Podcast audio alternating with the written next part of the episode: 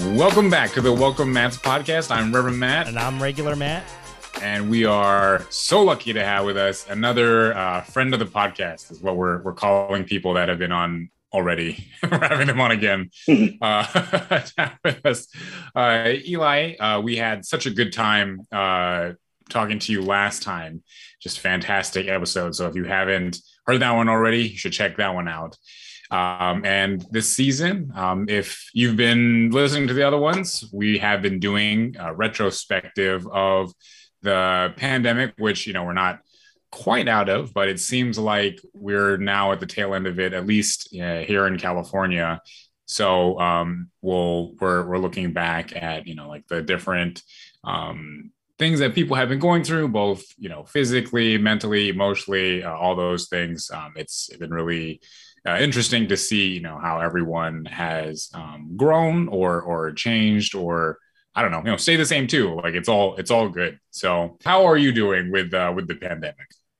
I'm doing okay. I think uh, it's been a whirlwind, as it has been for everybody.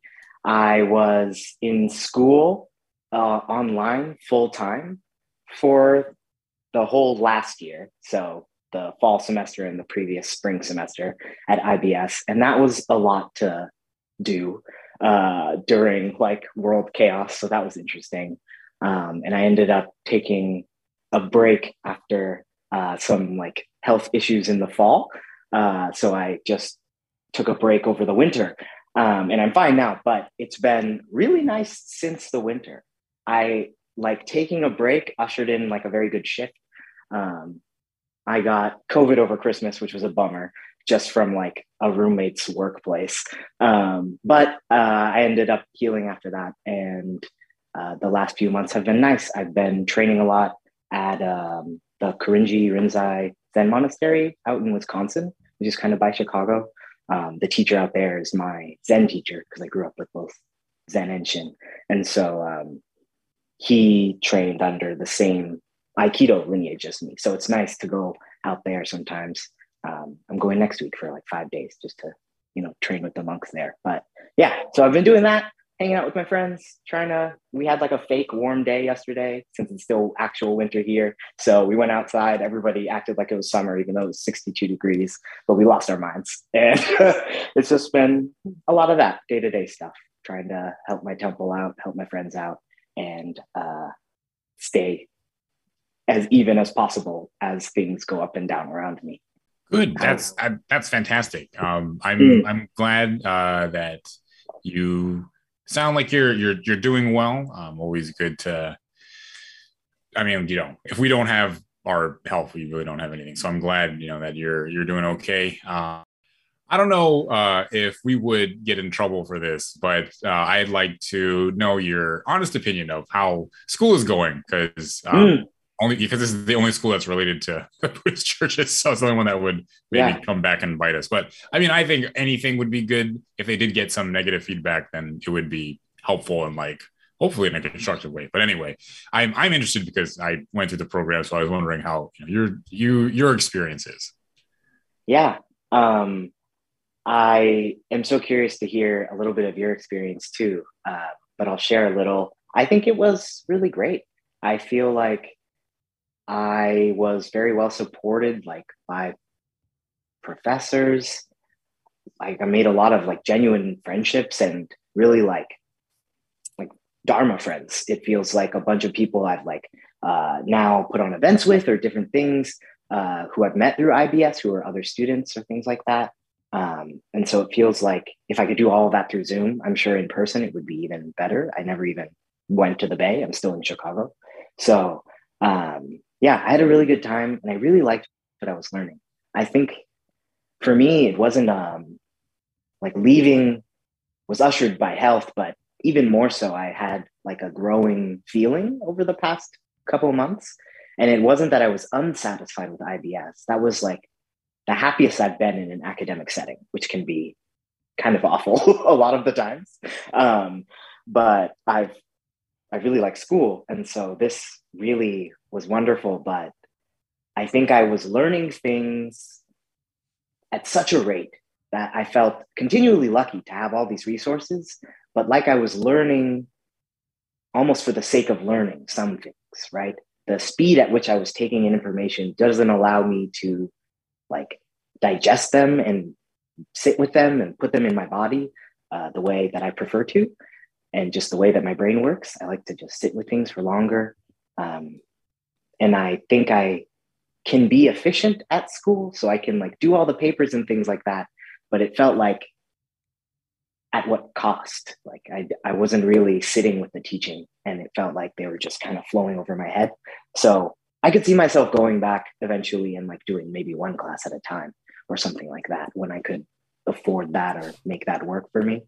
Um, but for now, it was really nice, and I enjoyed all the classes and all the learning, even the stuff that bothered me or you know wasn't quite my thing.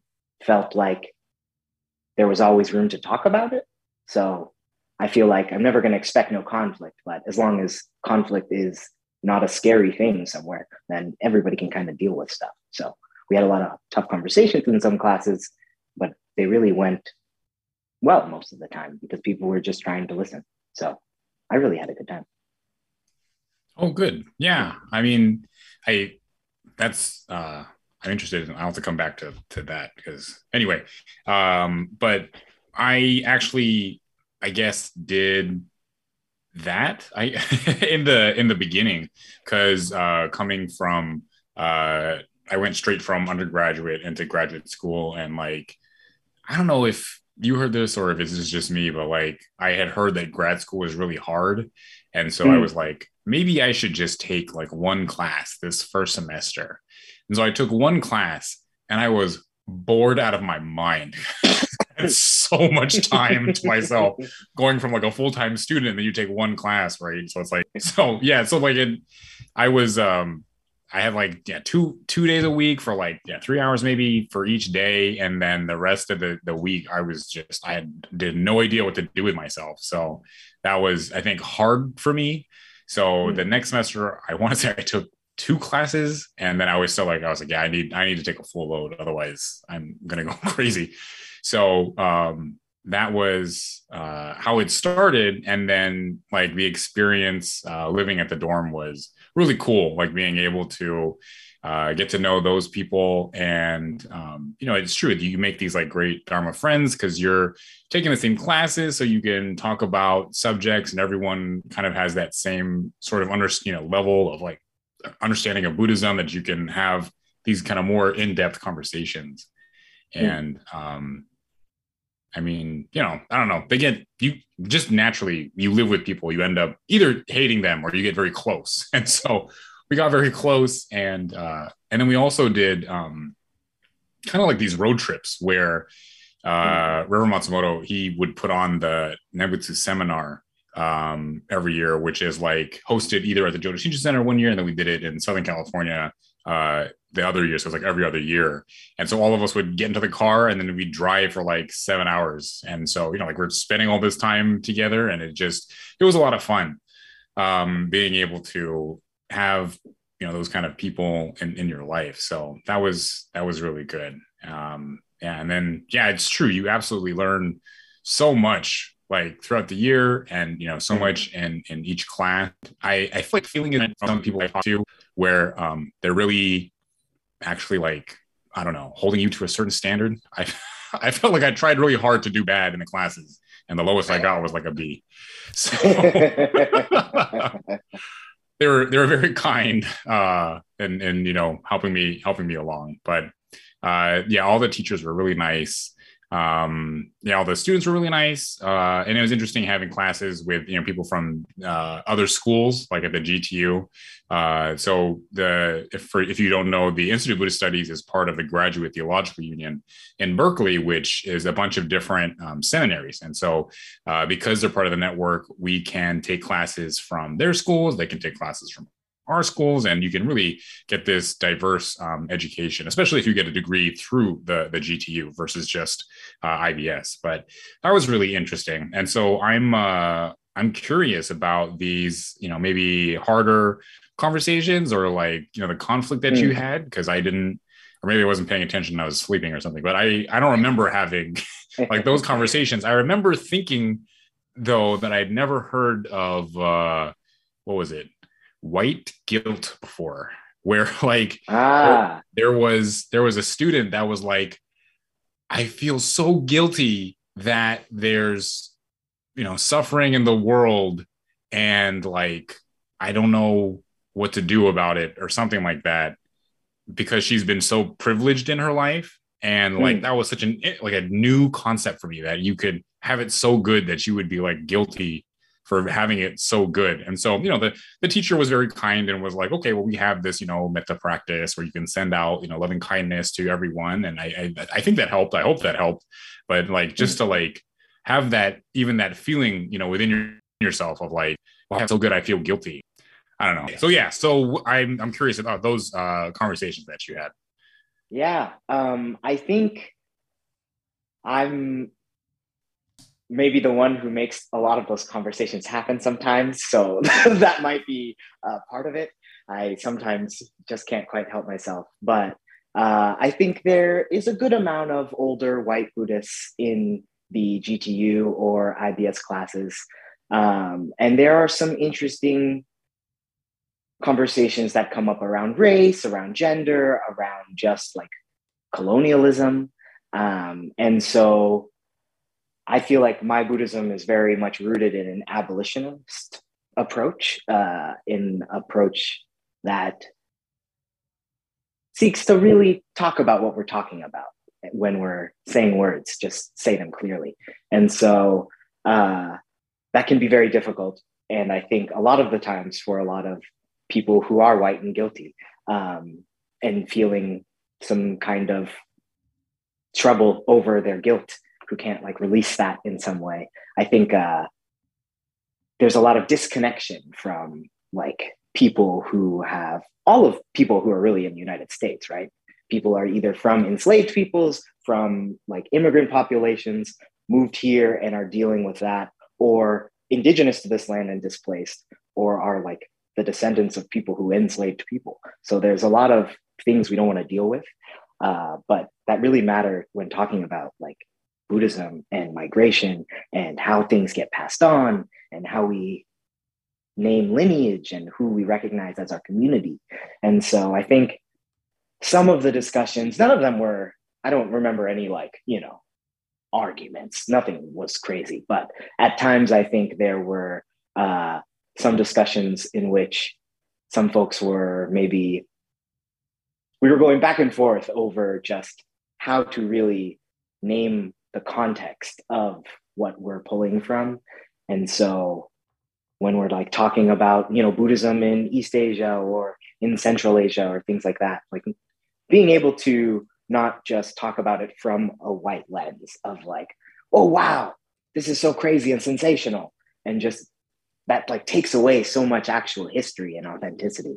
And so I think like when things would get like kind of sensationalized or a little bit, you know, I don't know, misogynist or sexist, not to say like, you know, I'm the bearer of good or anything. I'm I make a bunch of mistakes all the time.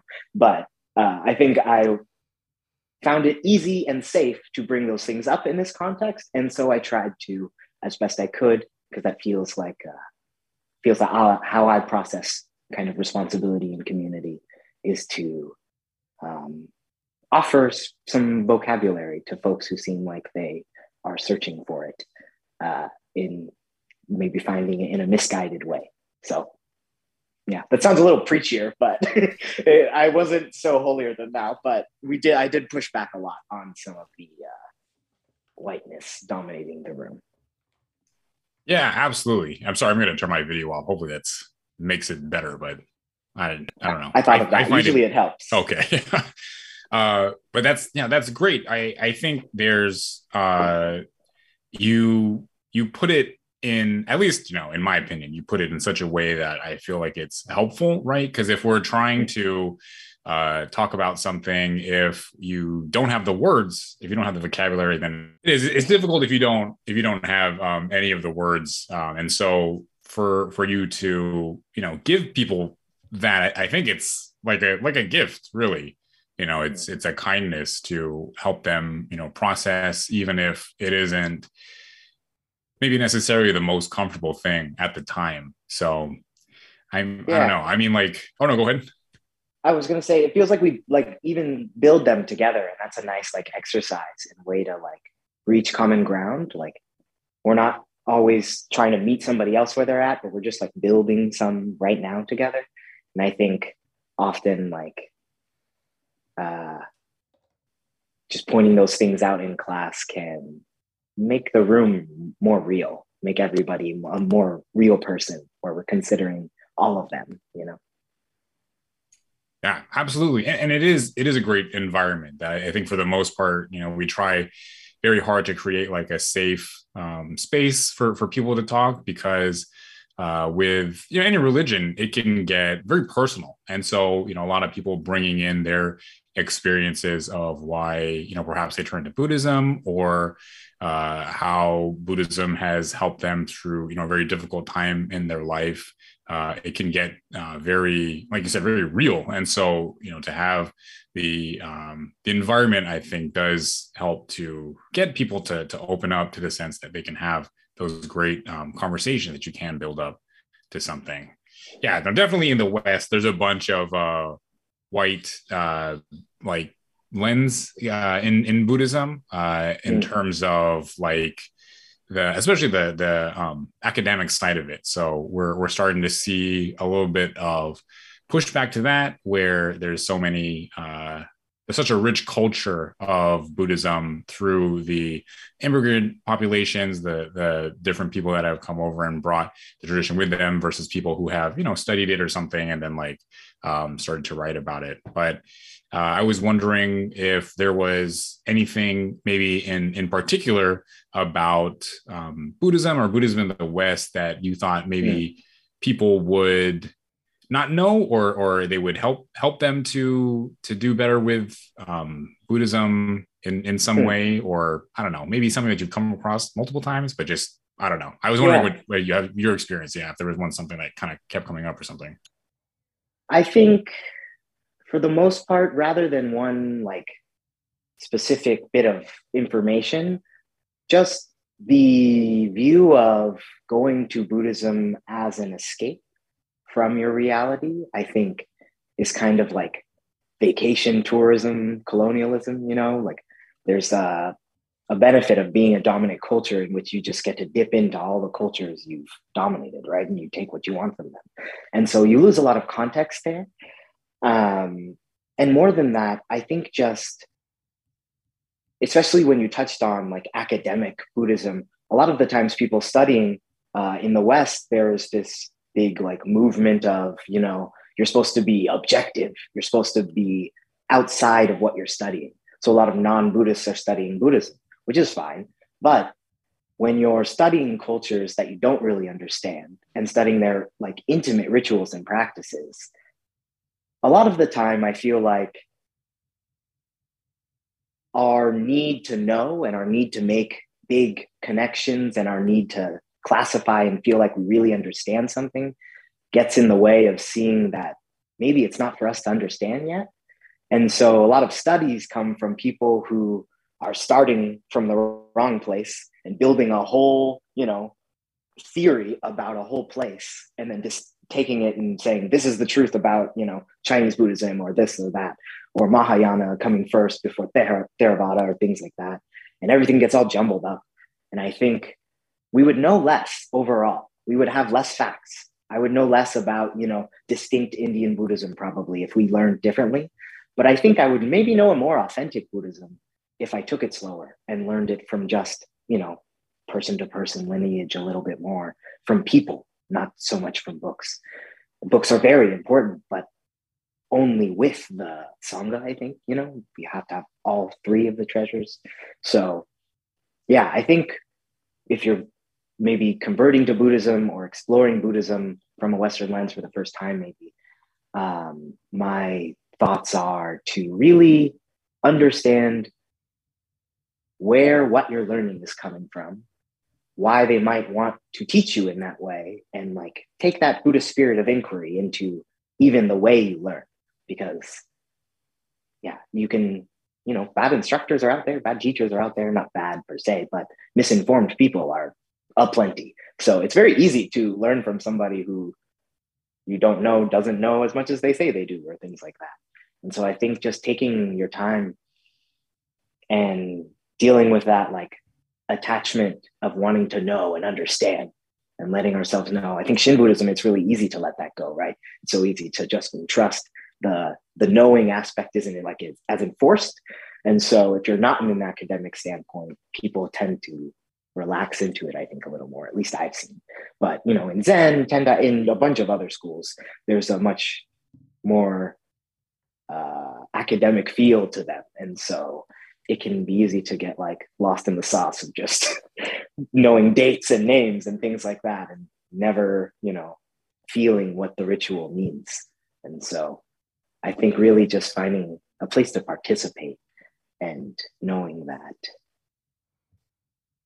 memorizing things isn't ever the way to really understand them. You got to live them a little. So you got to encounter them again and again and again. At least that's what my interpretation of what we're being taught is. So I think maybe that's kind of an answer. That's my answer version for your question. no, that was good. That was good. I mean, yeah. you definitely. Uh, I mean, I feel like you answered it, and there's definitely um, a lot there that you were you were touching on uh, in terms of like our just understanding of what understanding is or you know learning is mm. what you know what knowledge is i guess coming from like the enlightenment post enlightenment kind of understanding of the world and like how you know there's there's an objective nature that there's an objective like facts uh, definitely influencing the the western thought and of course how then they would study um, different things including religion uh, but you did mention something which i think is kind of a tricky term and that's like mm. authentic so like mm. uh, i let's see I don't know. I can't remember if I mentioned this on the on the podcast before, but like there's this uh, Netflix show with uh, David Chang, and he's like talking about authentic food, and um, he he came to this realization that he didn't know what authentic was um, because it you know like everything is influenced by everything else and doesn't matter if it's older or if it's you know like isolated from someplace um, but you know and then if it like changes over time what part of it remains authentic? But anyway so uh, that was something that i have um, enjoyed struggling with uh, lately uh, you know this idea of authenticity and and what that really you know means not just for food of course which is fun but like in terms of uh, Buddhism as well, right? Like what what is authentic? Is it the closest mm. thing to what the Buddha said? Is it the heart of the teaching? Is it uh, what you know the teachers that you had had decided was authentic or something? So I was wondering what uh, your your appreciation or your understanding of what uh, authentic means, and I guess what authentic Buddhism would be. Yeah, that's such an interesting question. Um, I think that term authentic has kind of trapped us a lot because even you know most of the stuff we like know we can't really prove about history. So who's to say really we're reconstructing things a lot later a lot of the time? And even in like authenticity in practice or in lineage like who gets to say who's in power has been influenced by a lot of different factors, right? You know, the current head of the Honganji is a direct descendant of Shinran. That uh, is that authentic or not? That sort of lineage, right? That's a chosen thing. And so, of course, that's an authentic lineage for them, but there's no one way to do that, right? And so, I think that for me, thinking of authentic Buddhism, it's less one sect or another being older or first. I think I've come to think of sects of Buddhism lately. I've been trying to kind of deconstruct my like sectarianism. And I think that in doing that and in expanding the way I think about that, I've kind of thought of everybody just as like cousins right now, like from the same lineage, right? If the Buddha's the trunk of the tree, and everybody's just branches and then leaves and seeds and things falling off of that. it doesn't really matter where anything starts or begins because it's all coming down to the same truck. We're all coming down to the same root, which is just the Dharma, the Buddha. And so there's no way to prove what's the right way or what's the one way. And what we have of the early teachings says we shouldn't be looking for one way. There isn't one way. He taught different things for different people, right? So to me, authentic Buddhism is rooted in a practice that is aware of its context and fully recognizing all the like to use like the lens of like engaged Buddhism from Thich Nhat Hanh, like a practice that is recognizing its dependency on the world, the world's dependency on it, and how it moves through those like cause and effect shifts. So any sort of school that is a true sangha, right, that is embodying the teachings that they know and that is trying to deconstruct the harmful powers around them is doing what at least I've learned is what every sect is trying to do at its core, just to practice that kind of goodness. Um, and that branches off into a bunch of things, but I never think the Buddhism is inauthentic. I think perhaps the claims can be inauthentic. You know, the the assertions about what some people say can be inauthentic when there's a bunch of uh, you know people saying there could be an objective view we can never i don't think we can ever really be objective you can't really apply the scientific method to buddhism a lot of people think it's like a, a science too. And that just washes off so much. There's so much more than that.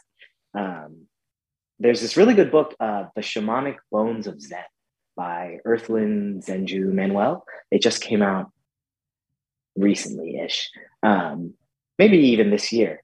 But I just read it over the two weeks ago, and it was talking about this kind of uh, mixed shamanic route where people were really doing like dharanis and things that we still chant today that are spells, they're mantric spells. People are trying to cultivate states of being or states of connecting. And I think there's no authentic way to do that, but there is at the end of the day, you know, in in or no, I shouldn't say at the end of the day, but uh, I think when we are practicing, we know deep down whether we're in it all the way and seeing everything or not. And so just trying to get closer to seeing more would be the most authentic way I know to practice. I'm interested in what you both think. Is there an authentic Buddhism like definition y'all have? Yeah, uh, I've like, yeah, like I said, I was kind of struggling with this, um, mm. and and I think what perhaps helped clarify it for me was actually the the last uh podcast that we had um when it wasn't Carrie was Carrie the last one? Carrie wasn't the last one. Anyway. Last one was uh Claire. Claire, right. Okay. The one before her. So uh in Carrie's we we were talking about her like I don't know, was it her personal mission statement or something like that? And she was saying, like, you know, she felt like whatever she did, she was trying to inspire people. And so I was like, what what am I doing? Or or why, you know, am I practicing? Why am I trying to, you know, be a, a minister or something? And uh, mm-hmm. when I said those words to myself of like, I want to inspire people, it just sounded incredibly corny, like coming out of my mouth. I felt like, you know, for her, it was like, oh yeah, like t- I could see it. You're cool. So it's fine. But um, for myself, I was thinking, you know, I, I really, the reason why I got into this and, and now kind of like guiding my actions, I, I want to help people work through the struggles in life that, that we all have, you know, and I think it's coming from a place of not like, I'm telling people what to do, or I've got it all figured out, or you know, I can give them uh, some list of things and then they're they're good because I'm still trying to figure it out. So if we can work through it, you know, together, try to try to figure out what the best thing to do because we're all going through all kinds of struggles throughout our lives. Uh, that and then additionally, you know, like to to give back um, to the community that I got so much from uh, ever since you know I've been very young. And so in in that sense for me like uh the the buddhism is at its core and you know i think maybe the the true intention of buddha or the the i don't know heart or the the base of buddhism is to like end suffering, right? And it started mm-hmm. out the Buddha ended suffering for himself, trying to teach people how to, you know, end suffering for for themselves, and then ultimately with like the Mahayana movement, like ending suffering for all beings. So um, I I feel like that's what makes it authentic if uh, the people are trying to use Buddhism, not I don't know, use Buddhism, but live Buddhism, I guess, like to mm. to end the suffering uh, in their lives and in, in the lives around them. So like anything that isn't that, I guess, I would feel is inauthentic if people are doing yeah. it for some some other reason. But that's kind of where where I am, I guess, right now. And you know, as my life changes, everything changes. So who knows in a couple years what I'll say, but that's what I'm feeling. Yeah, I think that's a really interesting answer. Thank you for sharing. I think um, the a couple weeks ago, I wrote. It just got published like yesterday or the day before. Uh, but this this publishing press called Homie House Press. Um, they're a really cool press, and I sit with. I do biweekly meditations for the founder and then sometimes other people when they're doing residencies and stuff. And so they asked me to write a piece for their like last in-house newsletter, which was uh, like this risograph zine. It was really pretty, um, and the theme was anti-nationalism. And so I sat down to like write, and I didn't really know what I was going to write. But that morning, I had gone to. It was snowy and kind of like 30 degrees. I went out to the cemetery on a walk, and I just did some like cold weather training and some breathing. And I had a, a, a few losses uh, last month, and one of my aunts is very sick. And I came across this gravestone with the same name as me and or the same last name as me. And I just kind of stopped and like did a meditation there and it felt really good. And I was thinking about that when I sat down to write this piece. And I ended up writing this piece called Will You Get Free With Me? But it really felt like I, without knowing it, just like said my like, what is Buddhism to me? And when I was meditating, like I was kind of came to these three vows that I kind of breathed in and out a few times over. And it was just, I vow to be here, I vow to be present, I vow to return. And I really think that's like my mission that kind of mirrors what you were just saying in that I I feel like just trying to be here, return to the moment and really show up for people and try to help them through those sufferings and struggles and the grieving of every moment, you know, to really find the love underneath all of that is to recognize that kind of interdependent transformation that's always happening. And so I feel like that uh, I resonate with your uh, definition a lot. And maybe in two years I'll hear it again and I'll still think the same thing, even if it changes. But uh, yeah, I like that a lot. What about other Matt? um, I, I don't know. I, I think I've never really thought of the thought about this before. Um, I mean, before you guys kind of brought this up, but I think for me, it's like, I, I feel in my experience, I don't have as much knowledge of Buddhism as both of you do, uh, for obvious reasons. I, I mean, like I didn't go to IBS and I didn't really do a lot of like um, studying in Buddhism. Like all, a lot of my knowledge is basically like coming up through the church, hearing a bunch of like ministers speak and things like that, doing a little bit of like extra stuff from just being a participant in YC and things like that. But I think for me, like the only way to find authentic Buddhism is to kind of reduce the teachings down to their core of like kind of kind of like both of you were saying, just like remove all the excess stuff and then use them as tools for people. I think for like Dharma school and stuff, I try to kind of I, don't want to say treat it like therapy, but kind of in that way of like, I'm going to give you the tools on how to deal with life and how to kind of like find your path in Buddhism. And what you do with that is what you do with it. If it works for you, it does. If it doesn't, then you just leave that one and keep going on to the next thing. I don't know that I've ever really thought about what authentic Buddhism is, though, in that way. Mm. That's a great answer. It it sounds like you're like just living what it is to be an elder, right? In a real community. And that's like yeah what Buddhism is is you just give people you have a few tools that people gave to you and then you give the tools to the people who need them around you. Yeah, so yeah. I guess that sounds. I mean, that sounds right when to me. you say it, it sounds so much better. So yeah, I'll take that as my answer. you should grow a Yeah. powerful beard now. Ooh, no, I got I got that Chinese facial hair. It's gonna look like I'm uh, you know, This this is Matthew. This is- this this is is Matthew my growing his beard out. Yeah. this is this is like a month's worth of not shaving. So you know, I get you. It's Same here. There's a reason I'm clean shaven all Exactly, over. Exactly. It doesn't happen any other way. Uh, so that yeah, thanks uh, everybody for you know great great answers uh, in terms of you know authentic Buddhism on this you know maybe conceptual level, but on the um, you know practice level, I'm I was really interested in what you're talking about going to uh, Wisconsin and and doing you know Zen because as you know you know in, in Shin we don't really have like practices. And I mean we I guess have retreats which would be cool if we did more of. Um but you know the the our our sister school zen they they have all the cool things to do. So i was i was wondering if you know you could maybe tell us uh what you would typically do on like uh one of these uh, retreats that you go to um in uh, wisconsin or, or you know anywhere else. Yeah. Um, I'll do a shameless plug for uh, like a mini Jodo Shinshu retreat on the uh, 19th uh, in the morning uh, at 9:45 a.m. Central Time. Uh, we're doing the Spring Mind Body Seminar. Every equinox, we do a little mini seminar, the Zenshin Sangha that I lead. Um, and so this year, uh, for spring, I'm going to lead just like a two hour workshop. So we're just going to do some movements, meditation, chanting, learn a little uh, guided massage sequence for kind of grounding at the end. And then Todd Tsuchiya, uh, Reverend Todd, is going to give a Dharma talk. Um, and so it'll be a nice two hours. Uh, and we do, yeah, that's the closest I think we get to retreat.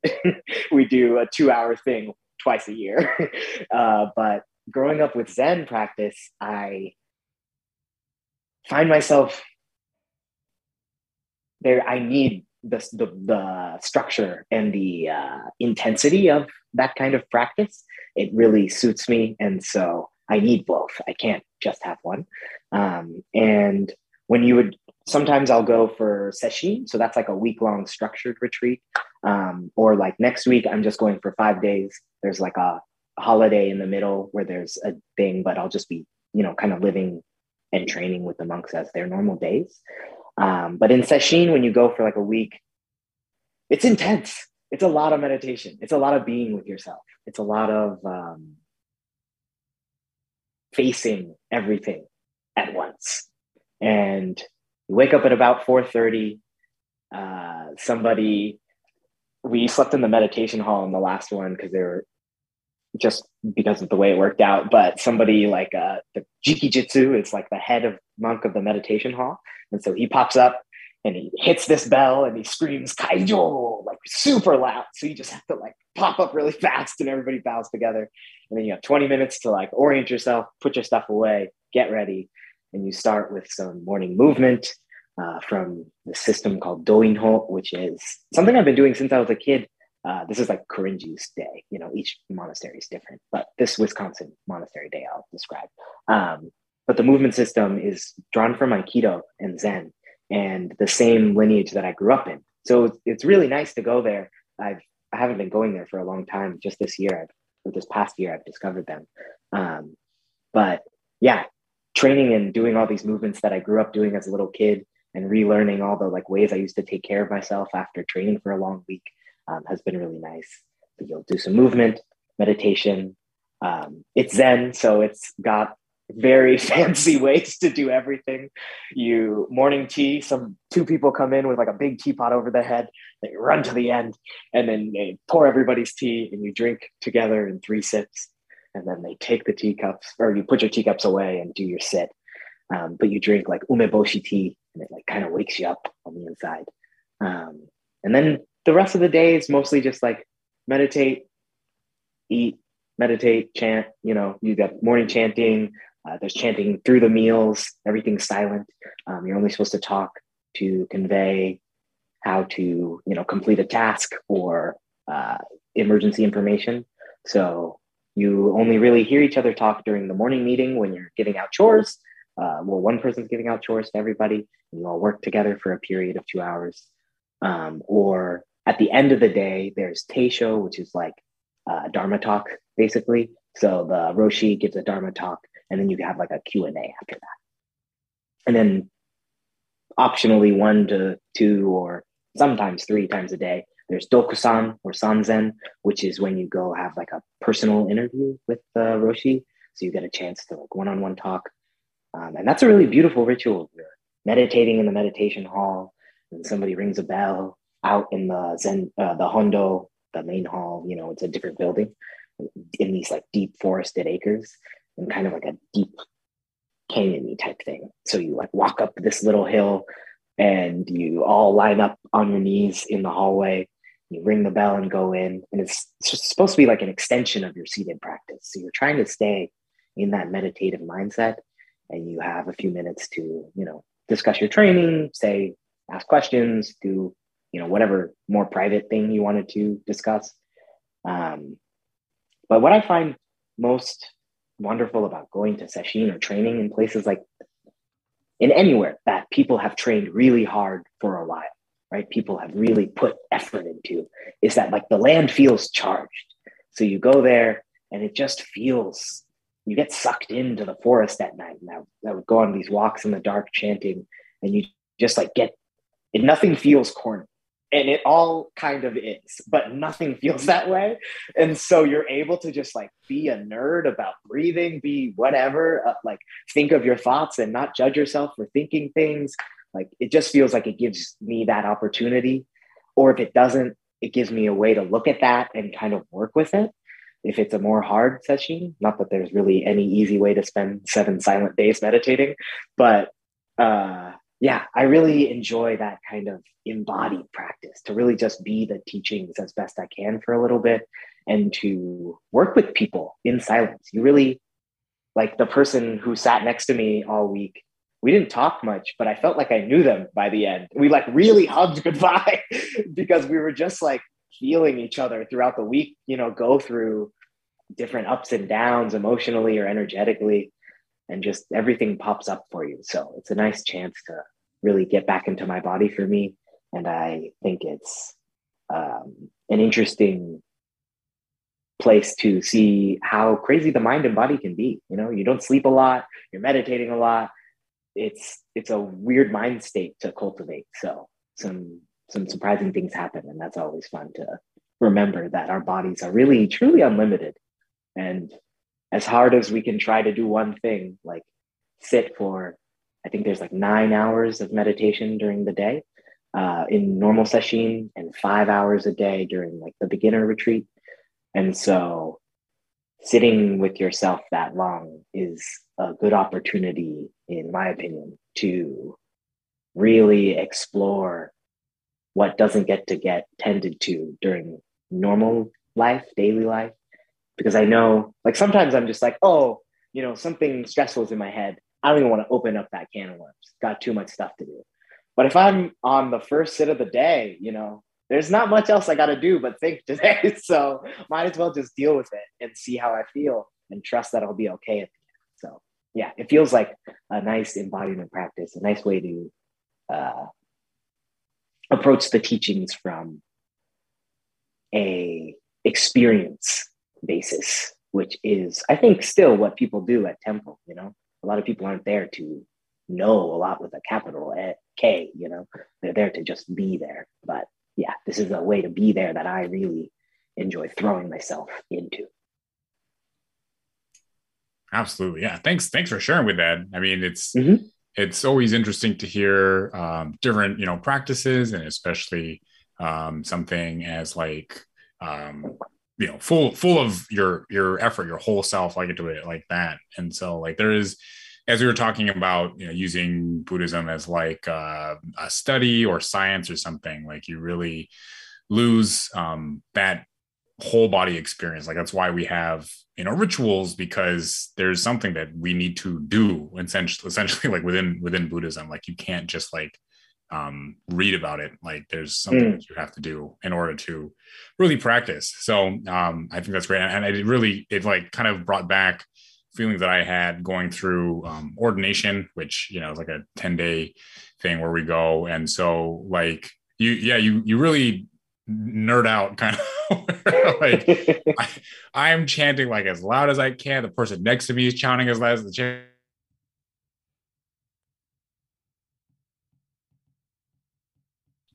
As loud as I can while together. Um, okay, I'm, I'm chanting. Is it? I'm chanting. Okay, I'm chanting as loud as I can. Person next to me chanting as loud as I can.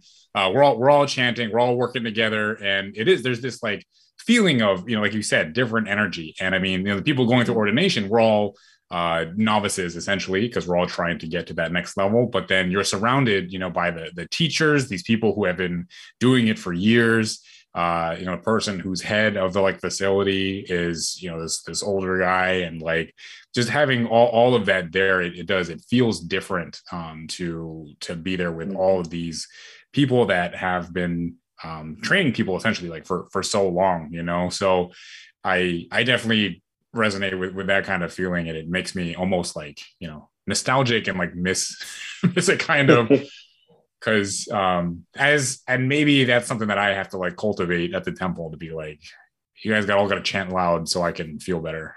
mm. There's something to that. yeah. yeah, chanting. There, there's a reason why we all chant. You know, that's yeah. one practice we all hold. Yeah. All right. I'm I don't know. Every one of these episodes, man, I'm getting like inspired to do stuff. So I'm like my list of things to do is getting longer and longer. so, so, maybe that's a good good way to stop so I don't add more things to my list of things to do because I've already Perfect. got too much. But uh, I wanted to thank you again so much for for coming back on. Um, you know, such such a pleasure. Uh, always um, so interesting and and like the incredible insight that you bring um, to our conversations. So uh, you know, we'd we'd love to again have you um, on at uh, a future date. But uh, before we go, um, I know you mentioned something that you wanted to plug. I don't know if you wanted to say how to um, maybe sign up for that or or any, and anything else that you wanted to plug. Sure. Yeah. Thanks so much, both of you, uh, for having me, Matt and Reverend Matt. It was. It's always so nice to talk to you too, um, and it feels nice to just connect with different Dharma people through these different platforms. So it's lovely to be on the podcast again. And uh, you can find all of my personal stuff at uh, patreon.com slash Eli Brown. It's just my full name. Um, I have like a little Patreon school. It's like this little abolitionist meditation center. And it's from, you know, it starts at $5. You can go $5 all the way up, but there's different levels of like learning. And it's been a really lovely creative outlet for me to be able to share all the different teachings I have been taught. And we do like different breathing exercises every week and monthly movement and chanting. And it's been nice to uh, reach people and share in that way and be in community. So you can find me there. Um, that's Eli Ren Brown is all my social media. And then if you look up Midwest Buddhist Temple, mbtchicago.org, uh, they have the Spring Mind Body Seminar or the uh, Zenshin uh, meditation. We have weekly meditation Sunday mornings. Uh, but yeah, I'm all over the internet. You could just Google me and uh, you'll find some way to meditate with me somehow if you'd like to. All right, regular man, you got anything? No, I never do. Like I okay. said, I, I just I just follow your lead. I'm here to support you. Okay, so close up. Yeah. yeah. Okay. All right. Yeah, that's all you. I, I don't even remember. I I still forget how we do this. But all right, um, that'll be the theme of this uh, this season is just abruptly stopping the podcast. all right, everybody. Uh, thanks again for for listening. Um, I guess we'll catch you uh, next time. Yeah. Okay. all right. Bye. Bye.